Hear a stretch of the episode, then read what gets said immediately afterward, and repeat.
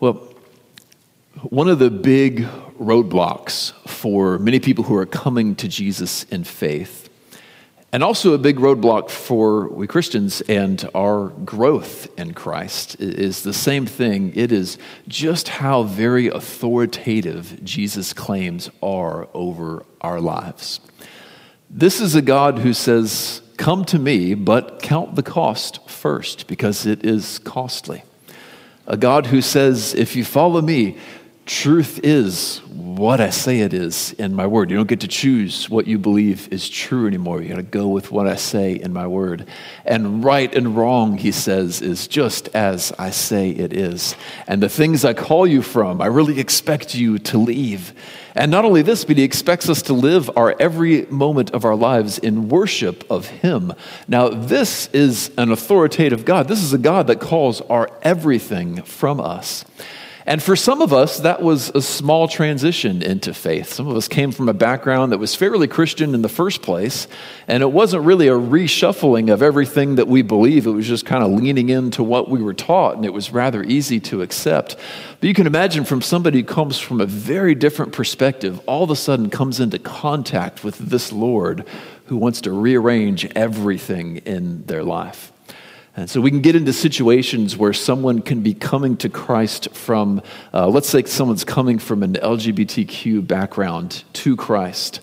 And they're not only called to leave a lifestyle and a certain sin behind, uh, but for them, it's very much a matter often of identity. They're called to leave a whole identity behind and become Christ's instead.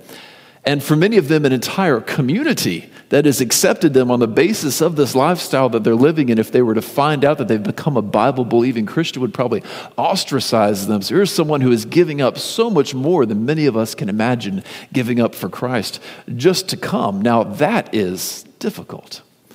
Uh, or we can find ourselves in situations where a woman who has been first abandoned by her father when she was young and then later abandoned by a husband as well is called by Jesus to do the very last thing she might want to do, which is to forgive them both. This is a high calling, and it's often very difficult to come to Jesus. Or maybe a businessman comes from a very successful background that has been lived entirely to his own glory for his own wealth. And now he is called to give and to be generous and to lift up others and to live modestly. That's a high and difficult calling. And many of us have left things that were hard to leave as well to follow Jesus or to follow him more faithfully. And the right question to ask, I think, when we're faced with tough decisions like this is Is this God really good and great enough to be worth leaving all of that behind? For someone who says, I have to leave my whole community to follow him and everyone that I hold dear, is he really worth that? For someone who says, I've got to learn to forgive the very last person I want to forgive, is he worth that? Is this God really that good? That's the core question here.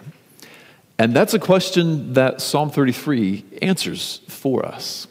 Uh, Psalm 33 does two things for us, and we're going to look at those two things one at a time, one this week and one next week. Uh, the first several verses and the last few verses give us many details about how worship should look when we are gathered, and we'll read some of those in a minute, but we'll focus on that next week. The other thing that Psalm 33 does is it gives us many reasons that our Lord is worthy of all of this worship that He calls from us. Worthy of our life, worthy of our singing, worthy of our all. He really is that good to be worthy of everything He calls from us. So we look at Psalm 33 this morning asking God, are you really that great? Are you really that good that you could call from us everything that you do? Here is the words of the psalmist. Shout for joy in the Lord, O you righteous. Praise befits the upright. Give thanks to the Lord with the lyre. Make melody to him with the harp of ten strings. Sing to him a new song. Play skillfully on the strings with loud shouts. For the word of the Lord is upright, and all of his work is done in faithfulness. He loves righteousness and justice. The earth is full of the steadfast love of the Lord. By the word of the Lord the heavens were made, and by the breath of his mouth all their hosts. He gathers up the waters of the sea as a heap. He puts the deep in storehouses. Let all the earth fear the Lord. Let all the inhabitants of the world stand in awe of him. For he spoke, and it came to be, and he commanded, and it stood firm. The Lord brings the counsel of the nations to nothing. He frustrates the plans of the peoples. The counsel of the Lord stands forever, the plans of his heart to all generations. Blessed is the nation whose God is the Lord, the people whom he has chosen as his heritage. The Lord looks down from heaven. He sees the children of man from where he sits enthroned. He looks out on all the inhabitants of the earth. He who fashions the hearts of them all observes all their deeds. The king is not saved by his great army, a warrior is not delivered by his great strength. The war horse is a false hope for salvation, and by its great might it cannot rescue. Behold, the eye of the Lord is on those who fear him, on those who hope in his steadfast love, that he may deliver their soul from death and keep them alive in famine. Our soul waits for the Lord. He is our help and our shield, for our heart is glad in him, because we trust in his holy name. Let your steadfast love, O Lord, be upon us, even as we hope in you. The words of the Lord.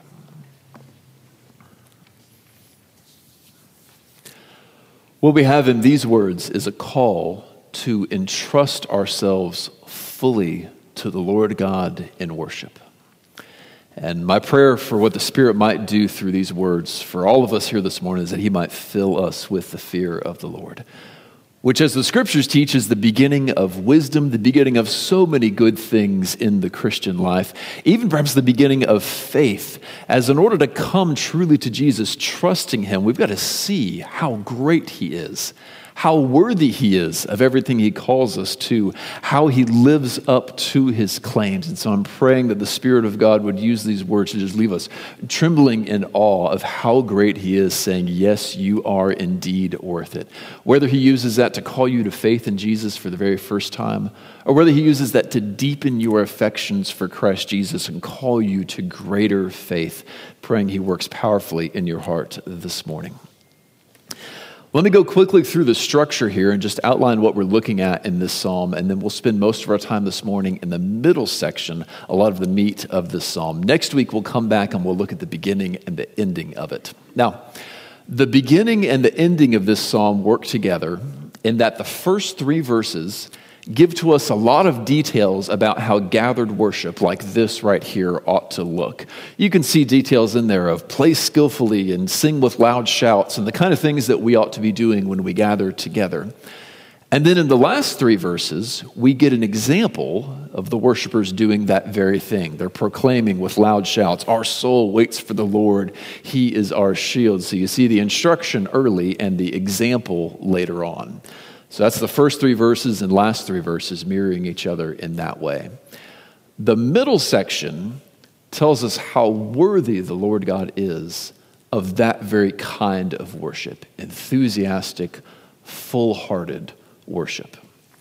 That middle section is what we focus on this morning, and it has a structure as well.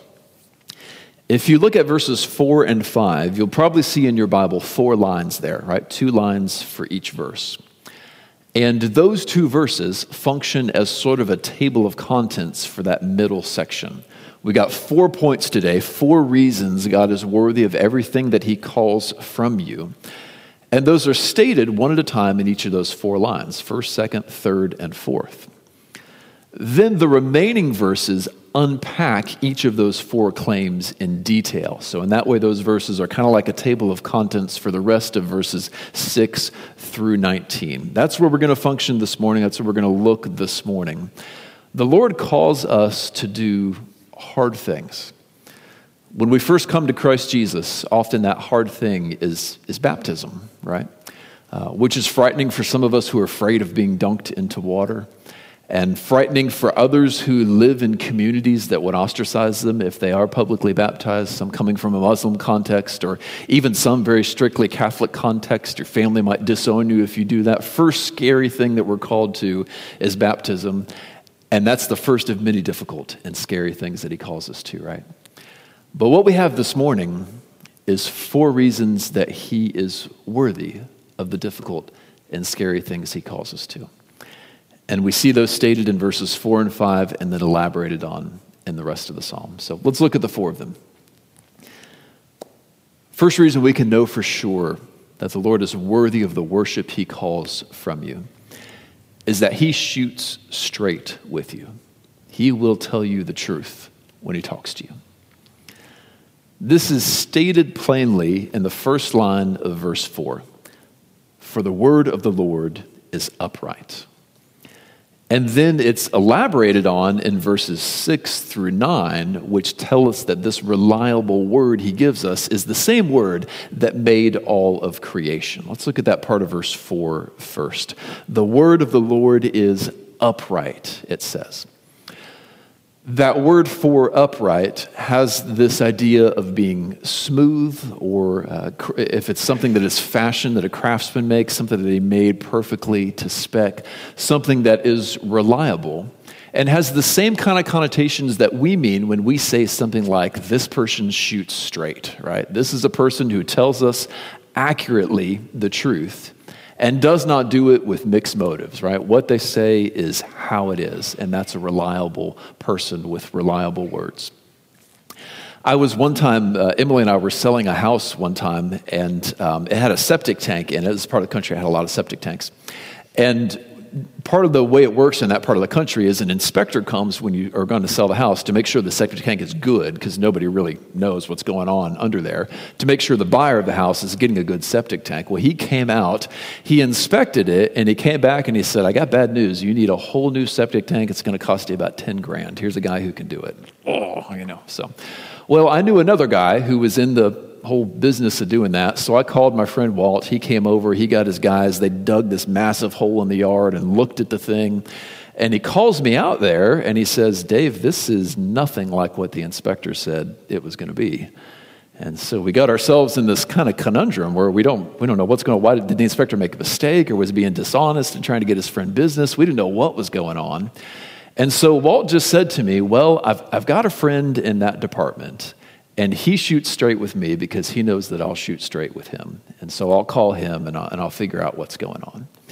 When you don't know what's going on, somebody who will shoot straight with you is, is valuable. You, you want words that you can rely on and you know are true. And this is something of the idea that verse 4 means when it says the word of the Lord is upright. It is reliable, it is accurate, it is faithful. When you've got all kinds of words around you and you don't know what's going on or what's true or what you can trust in, here is a word that you can look to and you can rely on. One way you know that is unpacked in verses 6 through 9 because it's by his very word and voice that he made all of creation around you and even the ground that you stand, sit, and lay on. He made all of this with his word. And so we know that those words are reliable. We have imagery there of him making the heavens, and we believe in this room that the Lord made every star and every galaxy and everything up in the sky. And it's easy to forget how he did that. How did he do it? He, he spoke it all into being. This is a reminder of the power and the accuracy, the trueness of God's word when he speaks. What he says happens and is true. This is why verse 8 says, Let all the earth fear the Lord. We should all, every inhabitant of the world, should stand in awe of him. Why? Because when he spoke, it came to be. When he commanded for the ground to come forth, it stood firm. And even more reliable than that ground that was made and brought up out of the sea through his word is the very words that we can read himself. The same voice that created the stars in the heavens, that brought the mountains up out of the sea, that created the dry land, that created all of the animals, the same voice you hear in Genesis, and God said, Let there be, and then there was. You have that voice in your hands. And this is a reminder that you can rely on it. And indeed, this God is worthy of everything that he calls from you. so when he says, Here is how to live, he's not just a mean guy in heaven telling you what to do. That's the same voice that made the stars in heaven saying, Here is the best way to live. When he calls you to repent of sin, you don't want to. That's the same voice that pulled the mountains out of the sea, calling you to repentance. And friends, you can trust in that voice. You know, for all the, uh, all the partisan stuff going on in politics and how tired we are of all that, you know, there's one government program that everybody is behind left, right, center. Everybody on Capitol Hill seems to be behind it. I bet everybody in this room loves it. You know what program it is? The National Park System. Almost no division over the national parks. And there's a good reason. you go out to Glacier in Montana and you see all of that beauty before you, and it just puts you in awe, doesn't it? You go down to the Smokies like I do and some of us do, and you see that mist rolling over the hills. There's nobody that's going to vote against that, right? It's beautiful, it's incredible. And what verses 6 through 9 are telling us is that that same voice that fashioned El Capitan out in Yosemite that dug the Grand Canyon, the same voice that fashioned Glacier, the same voice that did the dunes of Indiana and shaped them all. That same voice you have access to and are probably holding in your very hands right now. This is all a reminder that you can trust His word. When He calls hard things from you, you can trust it. I can think of two voices we hear all the time that are nothing like this. They get it wrong all the time. Meteorologists, I get an amen, right? and sportscasters, right? My, uh, my favorite is when, before the big, now football season's coming, so we're about to see this happen again. Before the big game, like five of them will sit on a desk and they'll go like down the line. Oh, who you think's going to win? And they'll put the logo, whoever each one of them thinks is going to win, on the screen, as if any of them have any idea who is going to win, right? And half of them are always wrong, and never once have I seen them circle back at the end of the game and just like get the two guys that predicted it wrong and be like, well, Roger and Josh, you guys said it was going to be Washington and it was New York. So go ahead and explain yourselves. You know, like never once are these guys held to task or held accountable.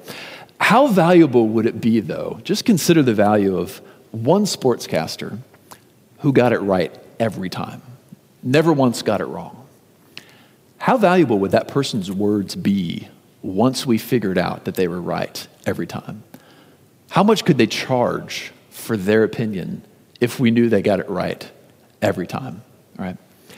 Same thing with meteorology, right? And I have a little more respect for them because that's work that really matters and makes a huge difference in the world. But you never know what the weather is going to do. How valuable would it be, though, if there were some like Al Roker or Dylan Dreyer type out there who every time they gave a weather forecast was 100% right? How much money would that person make?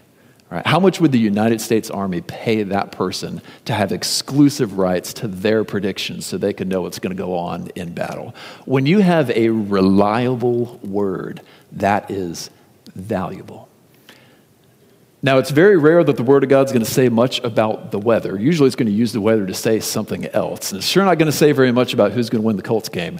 But when it comes to the big questions of life, you have got voices all around you that, if you bother to listen to all of them, will confuse the mess out of you. How valuable is it to have a word that you know is straight every time? Friends, the word of the Lord is upright. And this is one reason that you can know for sure that this God is worthy of your worship. Now, I tease a little bit about meteorologists and sportscasters. Let, let, me move to an issue that's a little more delicate a little more sensitive. Um, there are more and more people these days who are suffering from gender dysphoria. Uh, this is the condition where your body says you are one gender and your heart is telling you something different. And it's very confusing, right? You have a man's body, but you feel like a woman, or vice versa. And people going through this are experiencing such torment, I think in large part because the world is throwing all kinds of confusion at them and they don't know what to do. You know, I saw a thread one time on an anonymous message board that was for people like this. Uh, and, and the thread asked the question if you could open an envelope and pull it out, and it told you your true gender with 100% certainty, but you had to submit to it, would you do it? And would you believe an overwhelming number of the people in that thread said, yes, absolutely. How I would like to be done with this confusion. There were some who had already gone through complicated surgeries and felt landed on the other side and didn't want that. But how many of them are longing for a reliable answer and a reliable truth about who they are? What a treasure that the word of the Lord is upright and reliable and then in these hard questions that we don't have easy answer to, the Lord says, I have answers. I have answers to the big things right here. Friends, there is better food back at the Father's house. He has good ways to walk in, reliable ways to walk in. For our friends with gender dysphoria, for our friends with other problems, the Lord has good ways to walk in. So there's one way that we can know that He is worthy of everything that He calls from us. He will shoot straight with us. His word is reliable. The second reason you can know that God is worthy of all the worship he calls from you is that he does what he says he will do.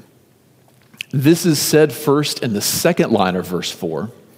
All his work is done in faithfulness.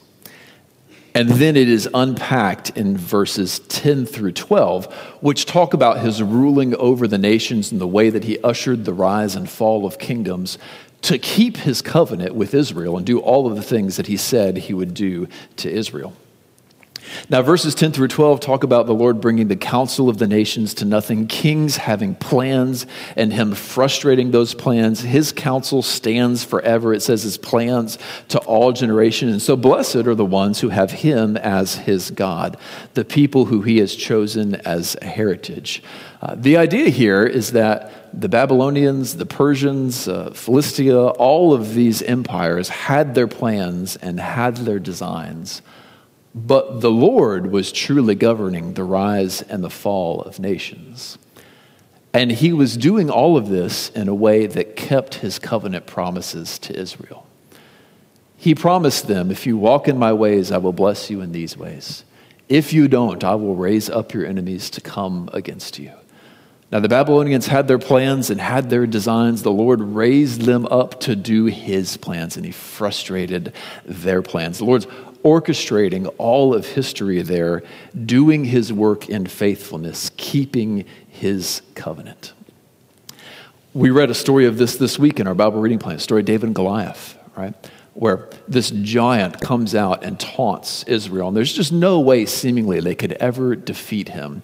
And little David just walks out there with no armor, with just a sling and a couple of stones, right? And he's fearless. Why is he fearless? Well, because he knows what God's covenant promises are, and trust me, and you'll have victory. And he trusts God, so he says, Well, I can see him taunting the Lord God. He's defying the armies of the living God. He's promised that he'll trust us if we go out there in faith. So, yeah, I know what to do, right? Trusting in God's promises, and God orchestrates that whole scenario. Next thing you know, a stone is sinking into the forehead of that giant in victory because all of God's works are done in faithfulness. He keeps his covenants, he keeps his promises. This is so different from every political leader we've ever had, isn't it? How they go on the campaign trail and make their promises, right? And how excited they get when they keep even one of those promises, right? I've heard people who are fanatics about one political leader or another. I was talking uh, recently to an ardent supporter of President Trump, and his main argument was he's the only one who's done like a third of the stuff that he promised that he would do, right? Because we're just impressed if they keep even half of the promises that they have made. How different would it be if there were just one political leader who kept every single promise that he ever made or she ever made? Would we even know what to do with that kind of faithfulness in leadership? But the Lord says, All of my works are done in faithfulness. The rise and the fall of nations are done in faithfulness to the covenants that I make to my people. Here is a God who keeps every single one of his promises. And that's important Because the things that He has promised you are incredible. He has promised you justification in God's courtroom by the blood of Jesus. And you're trusting that, never having been to the heavenly courtroom, never having seen the verdict, not been, having been present for the crucifixion, believing all of these things on faith. He has promised you resurrection from the dead on the last day. And you're believing this, never having seen someone raising from the dead with your own eyes. So it's very important that this is a God who does all of his works in faithfulness, who keeps all of his promises, never once let Israel down, and never once will let us down either. Now, these promises that we believe in, uh, they're, I suppose, good if they're just wishful thinking and nice things that help us to die well and help us to live well. That's why there are people who support you in your faith, even though they don't agree with you, right? Because it's going to usher you to do good things, and isn't that nice? It's an entirely different thing, though, when the one making these promises rose from the dead himself and lives and reigns on the throne in heaven. And that's the God that we have a, a, God who does all his works in faithfulness, who died the very time he promised he would, who rose from the dead right when he promised to, and ascended up into heaven right when he planned to. This is a God that keeps his promises. And that is the second reason that you can know He is worthy of everything He calls from you, all of your worship and all of your obedience. Let's move on to the third one. The third reason you can know that God is worthy of all of your worship and obedience is His justice, which is unmatched. He is the only one who can offer you true justice. This is said first in the first line of verse 5 and then in verses 13 through 15. The first line of verse 5 says very simply, He loves righteousness and justice. And the image in 13 through 15 is one that I believe we need to drink in. I'm going to read the whole thing and then we'll go through the details as well. The Lord looks down from heaven, He sees the children of man.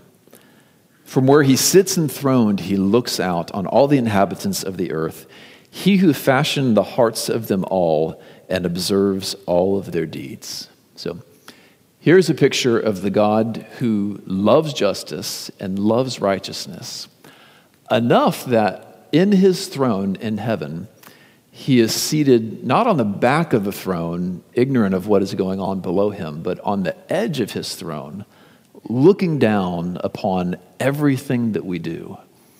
Not just seeing, but keeping active watch on everything that every person does. Now, why would he take an interest in what everyone does? Because he loves righteousness and he loves justice. And that means something for a people who have seen injustice. That means something for a people who are wrestling with anger over injustices that we have seen. I believe we need an image like that in our heads because it helps us to recover from so much of what is making society go almost crazy right now, right? Like our society, in a sense, has gone and is maybe getting a little more stable, but there was a lot of badness and craziness in the last year, and so much of it was over the idea of justice and injustice, right? We had seen things that we said, that is wrong, and we had no way to resolve what we had seen. What's going on here in a bigger sense is over the last hundred or so years, we as a church have made a, a very big mistake. Uh, we sensed that God's love was more palatable, more warm and squishy and fun to talk about than his justice and judgment are. And so we have preached his love and his love and his love, and we've, we've really neglected his justice, his judgment, doctrines like hell and eternal judgment and the judgment on the last day and his love for righteousness and justice. You don't, you don't hear that as much. We haven't heard that over the last hundred years or so. Now, we should know that's a bad idea because you never want to present God different from how he is, right? You're not going to call people to Jesus by hiding things about Jesus. We just got to present him as, as he is, trust that everything he is is beautiful, and call people to him. One of the consequences we're seeing of that is that the American imagination now doesn't have any sense of a coming judgment day or a God who looks down from heaven and sees everything we do and will remember it and will call it into account. And so when we see the kind of things that we've seen on YouTube over the last year and a half, when we see wicked laws passed in Congress, when we see politicians do terrible things, and we don't have this reminder that God is there in heaven watching all of the deeds of the children of man, the day will come when he makes it all right. When we lose that sense of justice, we see it and we say, mm, that, that is not right, right? And the answer is just rage for so many people. I think that's a big reason why we're seeing so many people hand, po- handle poorly the injustices that they have seen over the last year. When we see an injustice, we don't have a good sense of moral order and we don't have a good sense that God is coming to make it right. It becomes very difficult to handle that well. And so we need this picture. When we watch awful videos of, of some police officers doing terrible things on YouTube, how do you process that without just going into a rage? You remember that God sees it all from heaven and He will come and He will make it right. When your friend who is a police officer is mistreated because of the crimes of another police officer, how do you, how do you deal with that tension, right? It's this image right here. The Lord looks down from heaven, He sees every last bit of it, and He will come and make it right. Why? Because He loves righteousness and He loves justice. This is why Christians have no place smashing storefronts, smashing car windows, storming the Capitol when we don't like what is going on. We are a people who wait on a God who will come and will make things right. And so there is no need for us to react in rage when we see things that we know are unjust. That's the third reason you know you can trust God. He is just. The justice the world is offering you is nothing compared to the justice that Jesus Christ is willing to offer. Put your trust in Him, not in the world. Fourth and last reason we know we can trust Him with everything because He delivers those who trust Him. This is said first in the second line of verse 5 and later in verses 16 through 19. Second line of verse 5 says that the earth is full of the steadfast love of the Lord. That word steadfast love is important. And verses 16 through 19 outline many of the ways that he rescues his people. One way his people are not rescued, and then the way that his people are rescued. Let's look at 5b first. The earth is full of the steadfast love of the Lord. That word steadfast love, and your translation may have unfailing love or loving kindness or something like that. We have lots of words to translate it because it's a, a Hebrew word that does not have a direct English equivalent. And that's unfortunate because it's one of the most important concepts in the Old Testament. Uh, the idea of the word is his covenant keeping love, it is that heart towards his people that moved him to make these great promises to Israel and now to the church, and binds him to keep the promises that he has made.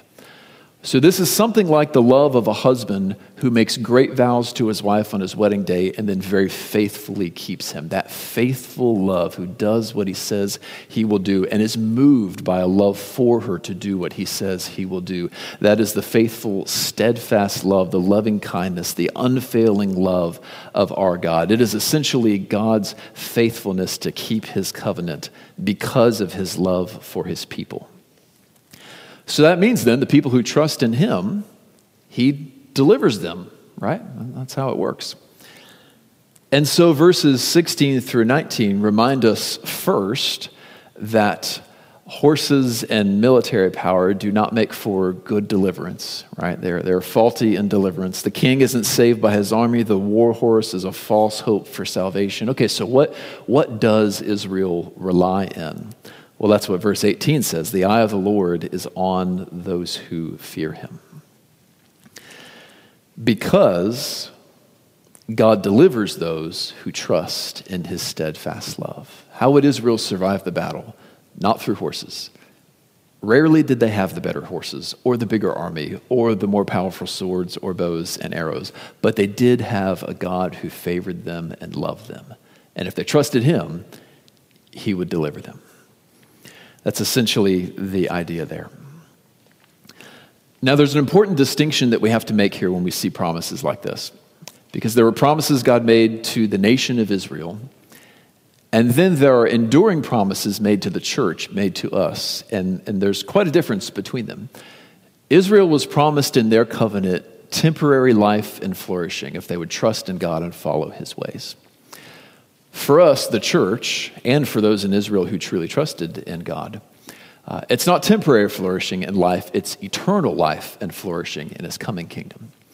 So, if they were faithful to the covenant, they would get things like abundant fields, military protection, protection from disease. A plague would go through the world, and if they were being faithful, it would just skip right over them, right? See that even happen in Exodus with some of those plagues that come down. But it all had its limit because eventually they would die of something else, right? It's temporary life, temporary promises. The promises to the church are different. If you are faithful to God, you're not promised that you'll be spared of disease or spared of suffering or anything like that. What you're promised instead is that after you die, the Lord will raise you from the dead to live eternally with Him forever. So you see what I mean? When they were promised temporary life, we are promised eternal life with Jesus. And those who truly trusted in the Messiah to come also have that eternal life with us as well. That's important when we read blessings like this that he will keep them alive in famine, deliver their soul from death, protect them in war. Those promises don't directly translate to us. That's God keeping promises he made to them. What are the promises he would make to us? Well, not temporary life, but eternal life. Even a soldier who gives his life trusting in Christ can count on the resurrection and eternal life. Someone who dies of something as terrible as COVID and dies faithfully can count on not temporary life, but eternal life. So, what we have is twofold a promise of eternal life and the heart of a God who still loves to bless us in this life. And so, it's certainly worth, to, worth it to ask Him of these things. Those are blessings that we have. So, just to make a, a, concrete example out of what's going on right now with, uh, with the coronavirus, with the Delta variant, everything going on. If that were happening in Israel's day, the promise to them would be okay, let's stay faithful to the Lord and it won't come to our land, right? He'll protect us if we stay faithful to Him.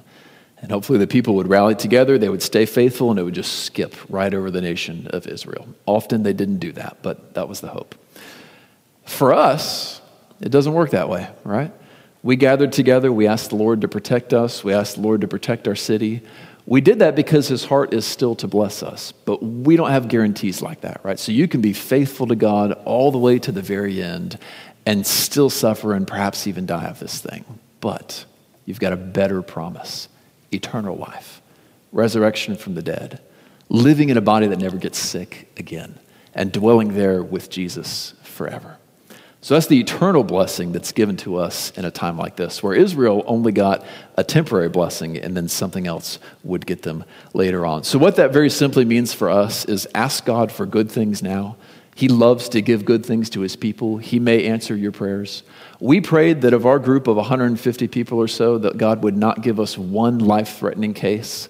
Uh, that's against the odds. You know, the odds would be we would have two, three, four life threatening cases among our people. God has kept that prayer. He has answered that prayer the whole time. He wasn't obliged to do that, but He chose to do it because we asked. Your leaders asked for that every day throughout that crisis, and He was glad to answer us in that way. Ask Him for good things, hope in Him for eternal life and eternal deliverance for that's what he offers to us. That's important because later on we're going to sing from this psalm, and we'll sing within the promise he made to Israel of protection during a plague, but we need to remember to translate that to our promises and our covenant. Okay, so there we have four reasons God is worthy of everything that He calls from you. He will shoot straight with you. He keeps His promises and does what He says He will do. He is the only place you can go for true and real justice, and He delivers those who trust in Him. Now, when that God says, Leave it all and follow me, friends, can you see that that is worth it? If He has placed you under conviction this morning and is calling you to turn from sin and trust in His Son Jesus for salvation, Jesus does say, Count the cost. But I want you to see in this that He is worth it, no matter what the cost is. You count, you count it, you add it up, and you will find the Lord Jesus to be greater than that cost. And so I call you by the blood of Jesus that was shed for the forgiveness of your sins. Turn from your sin and follow him. In 1958, as the Cold War was getting more and more tense, uh, the USSR had an idea to get themselves ahead on the world stage. Uh, they had a great history, still have a great history of classical music. And one of the greatest composers of all time, Temple, how do you pronounce it? Tchaikovsky? Tchaikovsky, man, I looked it up this morning and couldn't say it. Tchaikovsky uh, was right from Russia, many others, Rachmaninoff as well. And they, um, they decided, okay, let's throw the first ever international Tchaikovsky, Tchaikovsky, goodness, poor English guy over here, competition.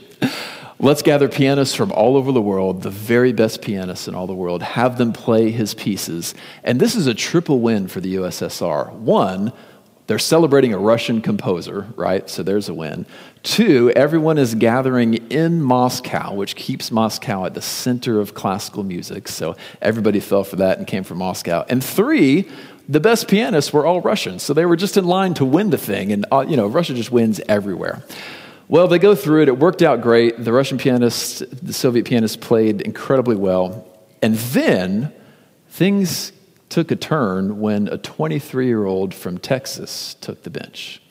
His name was Van Cliburn, and he played uh, Tchaikovsky's first uh, piece and Rachmaninoff's third concerto, which is considered by many to be the hardest piece of all to play on the piano. And it wasn't just that he played them with the best technical precision of the day. He played them with a passion and a love that just roused the whole room. And so here is this room full of faithful Soviets just going crazy over this American pianist. And now the judges are in a very tough spot, right? Because everybody knows he's by far the best. But the Soviet premier is not going to be happy if they don't give the award to a Russian. So they batted around for a little bit. Oh, what are we going to do? And finally, they just called the Soviet premier and, and said, Here's the situation. Can we have your permission to give the award to an American? And the premier only had one question Is he really that good? And they said, Yeah, he's the best. Sometimes it just comes down to that. Is he really that good? And so he said yes, he gave his permission, and uh, to much laud and adulation. Uh, the Soviets actually were able to increase their presence in the world because it came off as a gesture of goodwill and of honesty. And uh, even tensions in the Cold War for a time were reduced because of that gesture they made on that day. Sometimes it comes down to that one question Is he really that good? Friends, I want you to know when Jesus calls from you everything, he is really that good. Let's pray.